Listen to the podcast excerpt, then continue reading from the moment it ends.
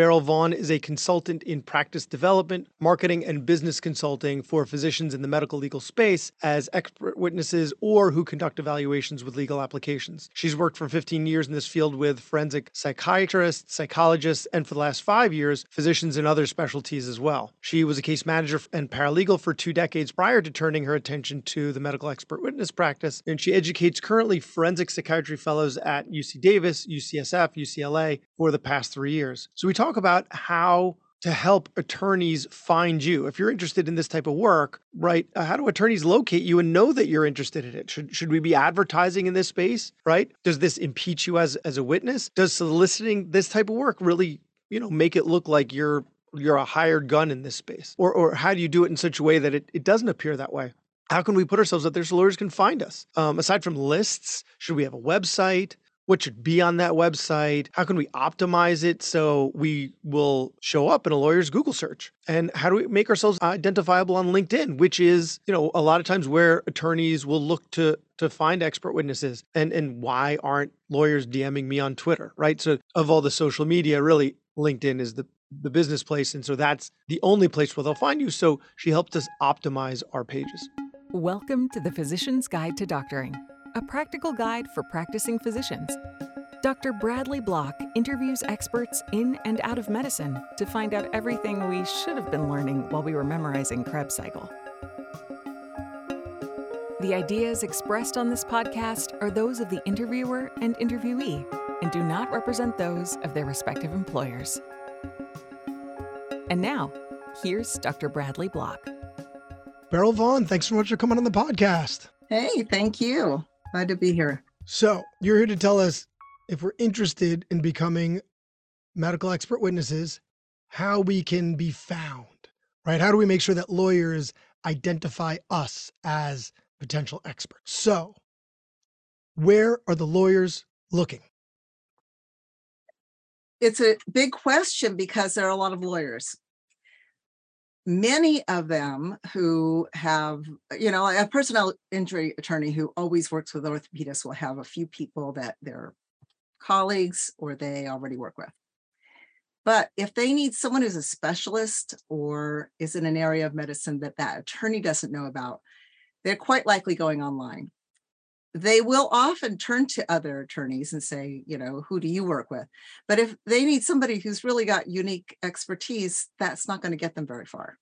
You know, their colleagues will say, well, gee, I, you know, I don't know anybody who specializes in that particularly unique kind of, you know, surgery slash whatever it is. Um, so they go online and that's a big place. So it gets, uh, it gets frustrating for attorneys. They actually are very happy when doctors make it easy for them to find them. I always uh, I feel like it's sort of foundational. Like there's maybe the um the the end game is you are speaking to the local bar association about your area of medicine as it applies to a particular legal matter. Um, but the foundation for all of that happens at the level of, a, of perhaps being listed in some certain directories, good directories, or having a website, um, writing about your topic of interest, and then promoting that. So, even joining a, a, legal group on LinkedIn and then promoting that link to that website and so opening some conversation. All of these are ways to get on the radar of attorneys. If you do nothing, nothing will happen. so really honestly and it, it's interesting about websites because they don't get up they don't turn up on page one or two right away. They um but they become the thing that's in your signature block on your email to attorneys. They become something that you can um, tag in a post or in a you know any number of places that will lead attorneys to that website. And that's just one piece of it they may go to a directory. There's a variety of ways. But attorneys are looking for experts in uh, about something that's come up in their case, like a per- personal injury is the most common, medical malpractice, of course, any number of areas of civil litigation. Um, they're really at a loss. Uh, plus, let's face it, if they were experts, they wouldn't need an expert witness. And if they knew medicine in inside and out, then you know all the attorneys in the world would find all the experts in the world easily, and they aren't. So it sounds like, correct me if I'm wrong, if you have a very specific area of expertise, this is what you want to put out there. But there's there are a lot of us who are generalists, right? A lot of internal medicine, pediatricians, Right. general orthopedic surgeons. Like, you know, you're one of 10,000 hand surgeons out there. Like, you know, I'm a general, I'm a general ENT. So, so some of us have really niche area of ex- areas of expertise. And if, and if we want to be identified for that, then give a talk to the local bar about what you do. Um, but what about those of us who are, who are generalists? Like, it seems Well, like that wouldn't apply. And the local bar presentation is what happens after you do everything else because the attorneys they want to hear from you once they kind of have a sense of, that you have something to offer them. My guiding principle is that education is a marketing tool. Even if you're a generalist in your own mind as a physician, you say I treat a variety of patients about a variety of things in my area of expertise. That may not be the same thing to an attorney. So the attorney is thinking, here's my case, you know, someone was in a car accident um, they had these injuries. Uh, if they were treated pr- improperly, I think, says the attorney to themselves, or I know, says the client of the attorney. uh, They go in and say, uh, you know, classic, right? I was in a car accident. I have PTSD. You know, my broken foot from three years ago is now I can't even walk on it. You know, they have all kinds of um, medical uh, interpretations, but the attorney doesn't really know. So if you're a generalist, then you have the opportunity to use case studies, for example, to explain how your area of medicine fits into a scenario like that. And you don't have to know law. You can just think in terms of injuries. Just take any injuries that you treat or conditions that you treat and imagine someone has sued someone about that Got or it. someone has sued someone and that's an element. Right.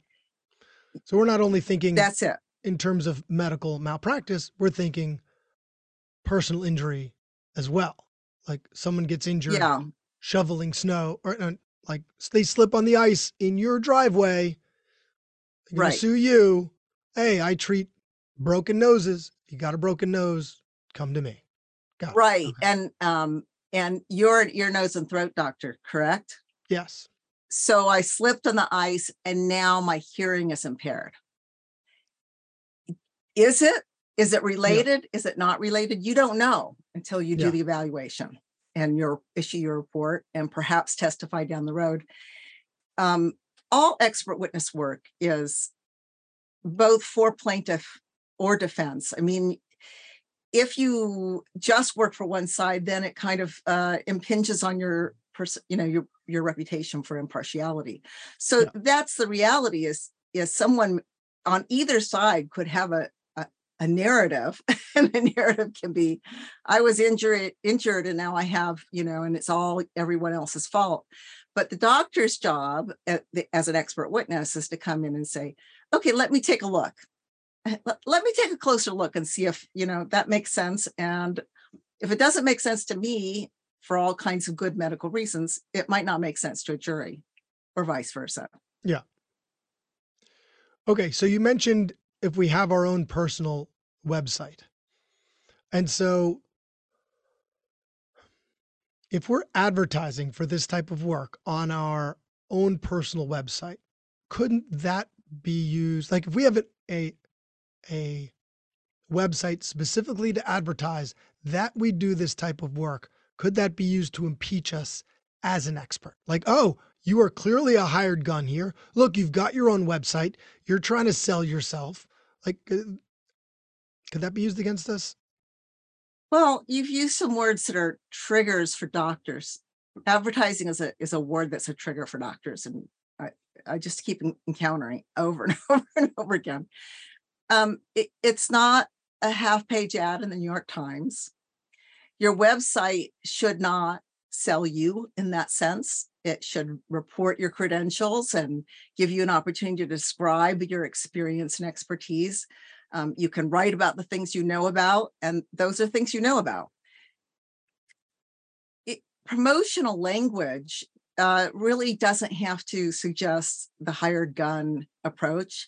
I, I have seen a few websites where someone has said, you know, um, a thousand plaintiff, you know, results or or uh, fifteen hundred wins. I mean, like that would be the worst kind of website to have. That would be a, I would call that a career ender for medical legal work. So if you stay at if you stay professional and you stay in your lane and you simply report what is true and what is consistent with your knowledge base, then you're not getting any any trouble. I mean, there's no problem there. Okay. And I think so, I should add, websites are not the only thing. I, I when I got into this business doing practice development, I wasn't a website developer. It wasn't you know what I went into this for. It's just that what I found was that uh, I would literally know somebody who was a forensic psychiatrist, for example, who was a specialist and respected in their field. And I would say, okay, I'm an attorney. I want to find that person. I type in their name and I couldn't find them. I got not even a phone number. that, that's not a result that will get you cases uh, at the most basic level. But if um, there are many different platforms that you would be making your information available on, not advertising, making your information available on. And uh, you know all of those are features and the website is one of the features. So what let, but let's stick with the website and flesh this out for a little sure, while. Sure. so what type of information do we want to include? Do we want like a downloadable cv um, contact information to make it easier for the easy to contact you once they found you? But like that what else are we including on there um, it depends on a variety of things, including how good a writer are you? How comfortable are you with writing? Um, can you write for people who aren't other doctors? Not so easy sometimes.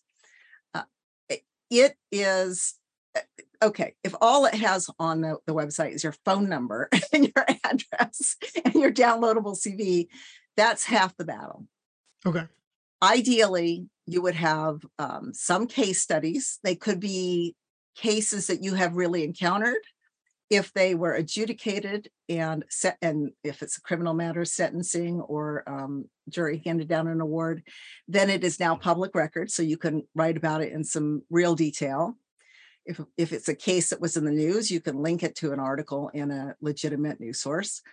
But if it's just a, a case study where you're basically almost speculating like here is an example of where my area of medicine might come into play. For example this happens that happens this other person ha- thing happens. And these these would be my findings or these are the things that uh, alert me to an issue. If that's what you say on a case study page that's valuable. There will be attorneys who will have just that very issue or something similar who will be then inspired to give you a call. Mm. um, I like to have articles on my clients' websites that are a little more curated in the sense that I talk to them and find out, you know, what kind of cases you want? What kind of things interest you? What are the cases, um, both as a physician and if you're a medical legal expert, maybe you only have done a few cases. Which are the ones that really interested you? People will say, I like short and sweet. I like to just look at some, you know, the radiologist might say, I just want to look at some films and you know and look at the medical record and issue my quick you know opinion and go on to the next one. Another person may say i love to sink my teeth into a really complicated case. Um, you know i'm an internist and i just love to talk about the interaction between this person's um, different medications their diabetes and the outcome of their injury. I mean some people will want to get into that and that will serve their goals so that would be a great article to write. In the world of promoting websites, Google has uh, they have an algorithm for who how early they put a website on the pages, and you know if I knew the algorithm, I would be the wealthiest woman in the world. But we do know some some there are some things that Google has been clear to make has made clear to the public. One is um, they want valuable content. So they're looking at the person types in a question and is looking for an answer. And if your website provides some good, clear answers, then you know you will get promoted a little higher on the page for google. So that's where these articles come in. It, it's a great opportunity. You can assume the attorney's going to type in something very obscure. I mean i have a very unusual little niche. You're not saying you know do i need a medium or a large red t-shirt that's not their what they're typing in so if you've written Yeah. about this rather unusual thing you're more likely to come up so We've i like to see about, uh, articles on case a, on a prior episode. Like SEO doesn't work for just broadly putting lots of words on your site. You want to make sure that Yeah. you don't come up as the first search for everybody. You want to make sure that you come up quickly for your particular niche. So that's why you're writing Right. about your particular niche so that when somebody does search for that, exactly you come up for them and only them. So And Google has, because of their value applied to information and from legitimate sources, a, a search that may seem unusual, uh, the first page might be entirely sort of Google Scholar things. Um, and that's, I think that's actually admirable for Google to make that priority, um, as opposed to, you know, the highest bidder. That if you're on the second page, that's a fantastic result frankly there will be so many other sort of not not competitors of yours on the page too it's not until the attorney gets to people they really want to talk to that i really care about where my clients fall i don't care if it's page one page two page three as long as they're ahead of beat out the people. other the other yeah the other experts. That makes sense. exactly That makes sense. exactly So so some of us have websites already because we Yes. have like we're a coach. I'm not. But some of us are or clinical site Or coaches. Right. It might be our it might be our practice site. Maybe we're an author, maybe we're I don't know, podcast host. So that we've got our own we've got our own websites. Can can this page just be like an extension of that site? Like I have my site about my podcast and then there's a, a link on there to my page. I'm not even sure the lingo, like my medical expert page on Right. that site. Does that work? Or It- this should it be like an independent. it can ideally it's independent and Okay. your domain name reflects that and um, all of the content is consistent there are people who feel like it's a it's a much easier shortcut to put a page on their existing site your existing site would have to have something to do with the medical legal. So the podcast website might not be it but the clinical site might be. Attorneys appreciate knowing that you are in the trenches every day doing the medicine that you claim to know about. Um, but here's the problem with clinical sites with a forensic page. Patients don't always understand what medical legal work is. And it's not impossible for patients to begin to wonder I don't know what this means. Does this mean that if somebody sues me, my doctor's going to walk out there with all my medical information? It- we know that doesn't make a lot of sense, but not all patients know that. So that is a little bit of a danger of throwing that on a um, clinical site. If you just want to have one page where you say very basically that you offer those services, and this is how you can be reached, um, you know, you can accomplish it that way. One of the things I do for well, so I this comes up all the time. I have a client who has a clinical site. So we have a, a tab on the menu that says, you know, her forensic work. She's a forensic psychiatrist says forensic psychiatry. And when you click on that menu item, instead of going to a page on that site, it takes you to the other site. If you click on the clinical menu page on the forensic site, it takes you to her clinical page as well. So the attorney can can find each thing. The um the con- you don't want to have that conversation with your patients about what that all means. I mean, it's just a, it's really a waste of everyone's time, and Yeah. you're reassuring patients, and you've got better things to to talk to your patients about. And you don't want know? that to drive anyone away. Yeah, that makes sense. right? So that's my recommendation. It's not to say that people don't try and make one site do all things, um, but it's hard to pull that off, and it's almost more work. It's almost more trouble than it is worth. What about LinkedIn? Oh, I love LinkedIn. Um, I I hate all other social media. Okay. I mean, I um my sister does a lot of genealogy and she taught me her tricks. Want to find your third cousin? Go on Facebook. Want to, you see where this is going, right? All of this information is very public. You want to throw this very um, serious professional statement about yourself on the internet. You you really don't want to do it on Facebook. People do. Some people get some cases. I don't think you get that many cases. I think on Facebook you meet other doctors that do what you do, um, more likely. But LinkedIn is what's called a B2B uh, platform, business to business. So attorneys are expected to talk to not only other attorneys, but other professionals. So it's a perfect platform for that kind of conversation. Um, uh, so, so I I recommend that all my clients have a LinkedIn account, that they join attorney groups, they make sure their their their title on their profile, their profile image, perhaps the profile background or header, that all of those say something about their medical legal practice.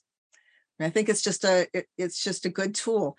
If you're so inclined and you want to post every week or twice a week, you have a lot to uh, to share with attorneys, then that's even better. Although you so have to be very careful about. Okay, so here's the thing about the way LinkedIn works. I'm going on a little bit of a tangent, but it's kind of interesting. When if you're on LinkedIn, you'll notice if somebody comments on what you've posted, you get a little red dot next to the word notification. And of course, you're going to say, well, gee, I wonder what that was. Somebody said something or did something. So imagine that you read the, the post of an attorney and you want to respond. All you have to do, I mean, normally you would hit the little thumbs up or something, and that little notification will come up. And if that attorney had a reason to want to reach out to you or know about you, they might click on your profile, which is, you know, where they would find out more, including a link to your website, by the way. Well, you don't want to be thumbs upping things that you don't know about. Like an attorney says, you know uh, we we got our client off the hook for the you know mass homicide you don't want to be that person who's thumbs up you know because now that becomes almost like a political statement. Or um yeah so i think that says it so here's what it is. On linkedin they get, you get a variety of responses. One is a curious face. When in doubt use the curious face. I'm curious about what you said. I don't have a strong opinion about it one way or the other or i'm not going to share it with you right now red dot comes up above notification, and you have a moment to be on someone's radar. So LinkedIn is great for that. If you just want to kind of do something basic, just log in once a day and click some curious faces and move on. Or if you want to be a person who creates a lot of posts, that's fine too. I think it's a great platform for um, creating a little bit of a communication with attorneys, hmm. uh, not in the sense of a conversation, not in the sense of a message, in the sense of they they learn something about you they have a reason to look at your profile. They have a reason to then move on from there hopefully towards a phone call to you. Yeah. Okay great. So then on linkedin we're going to put the fact that we are that we do this medical expert witness work on a number of different places on the site on our page so that it's easy to identify that we do it. And then you said that there are lawyer groups as well. So there will right. will will become members? I mean, what right, are they? Right. So, you know, you work? might type into the search on LinkedIn something like um, uh, lawyers. Let's just say you're in a in a in a small town. Lawyers, Gainesville, Florida. Yeah. And you might reach out to connect with anybody who pops up, assuming that it's in an area that makes sense for you. I mean, maybe not an intellectual property attorney, maybe not, you know, I mean, it would depend, but you would look for people who had some case you thought you might have something to, to do about and reach out and connect with them. There are also groups like personal injury attorneys, 12,000 members. 12,000 people don't log on every day to see what you've had to say but you really it doesn't really matter you want three. Yeah. three to read what you say all three of them to think about you forget about you and a year from now when they have a case call you. That has just paid for itself yeah. that effort. So yeah and also i should add that it's important that attorneys know that you're a clinician at least some of the time. So in your title on linkedin you want to make sure that, that that's clear. And there's all you know I work with some doctors who are DOs. And so I did a little poll. DO means, you know, it was like ophthalmologist, chiropractor, physician, you know, and not everyone got it right, which was sort of Yeah. shocking. So now I make all the DOs put the word physician in their title. Sometimes it's educator. So sometimes it's the area of medicine, you know, comma, medical legal consultant. That's your title. Yeah. You've now communicated what you need to. But that's just LinkedIn. I mean, there are many of these platforms for marketing and promoting your your practice. The key is to wherever you do it and whatever you say is to stay serious. You don't know which what attorney is looking at. I mean, just even for example, you could have been retained in a case. Opposing counsel's getting ready to depose you. They're looking for dirt on you. You want to make sure there's no dirt to be found. And by dirt, I mean, doctor, isn't it true that you said on your site um, that, that all cases like this are untreatable? or that this is almost impossible to treat? You know, isn't that true that you said that? Or that you wrote that, or that you posted it on LinkedIn or whatever. So you just keep it neutral. Uh, you, you stay with what you know. And that's a pretty safe way to go. You, you know, you use all these platforms, but you want to be um you want to be ser- the serious professional that you are. You don't want to you know you don't need to leave that behind. I know a, a, a psychologist who is very funny. Almost nobody can get on the stand with a sense of humor and get away with it but he could. And the attorney said well doctor isn't it true that you advertise in this directory and that directory? Choosing the word advertise very intentionally to, to make it seem a little slimy and the doctor said, Yeah, got to feed my kids. Jury cracked up. Wasn't a big deal. Nobody is surprised to know that you want to um, eh, eh, have your phone number available to people who may want to learn more about your area of medicine as it applies to their legal case, right?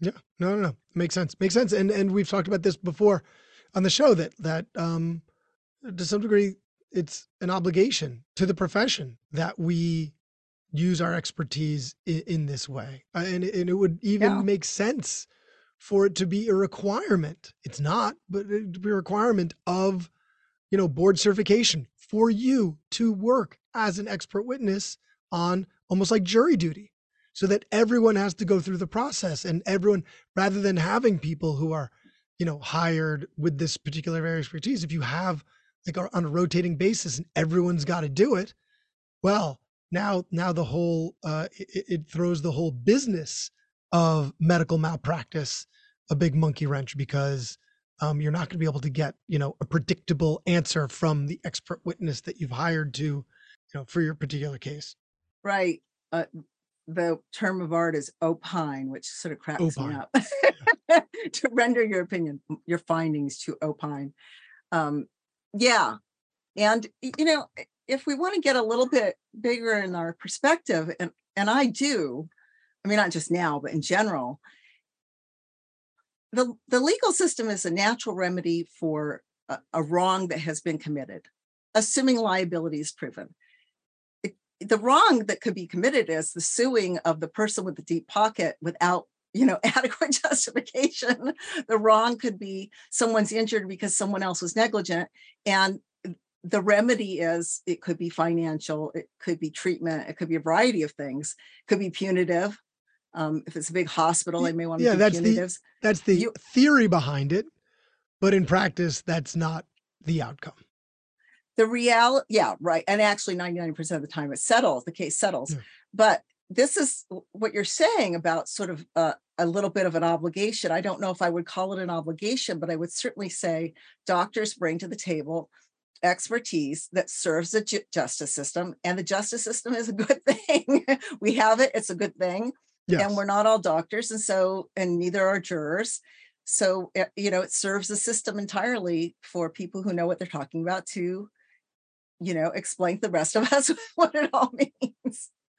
So if we have if one of our listeners you know they like they, they like what they heard they want to put themselves out there and they need to hire someone to help put them out there where where do they find you? Well uh i got the the the website domain that was available and i i apologize in advance. I think it sounds like a carpet cleaning service. It's forensic expert pro.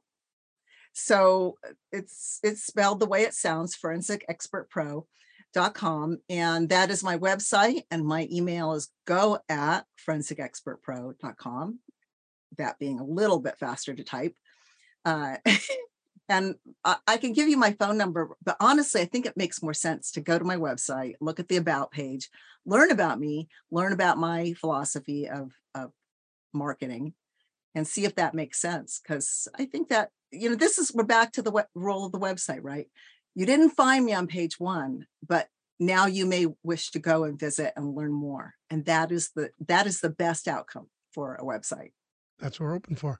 Well, Beryl Vaughn, thank you so much for your time and your expertise. thank you That was Dr. Bradley Block at the Physician's Guide to Doctoring. He can be found at physiciansguidetodoctoring.com or wherever you get your podcasts. If you have a question for a previous guest or have an idea for a future episode, send a comment on the webpage. Also, please be sure to leave a five star review on your preferred podcast platform. We'll see you next time on the Physician's Guide to Doctoring.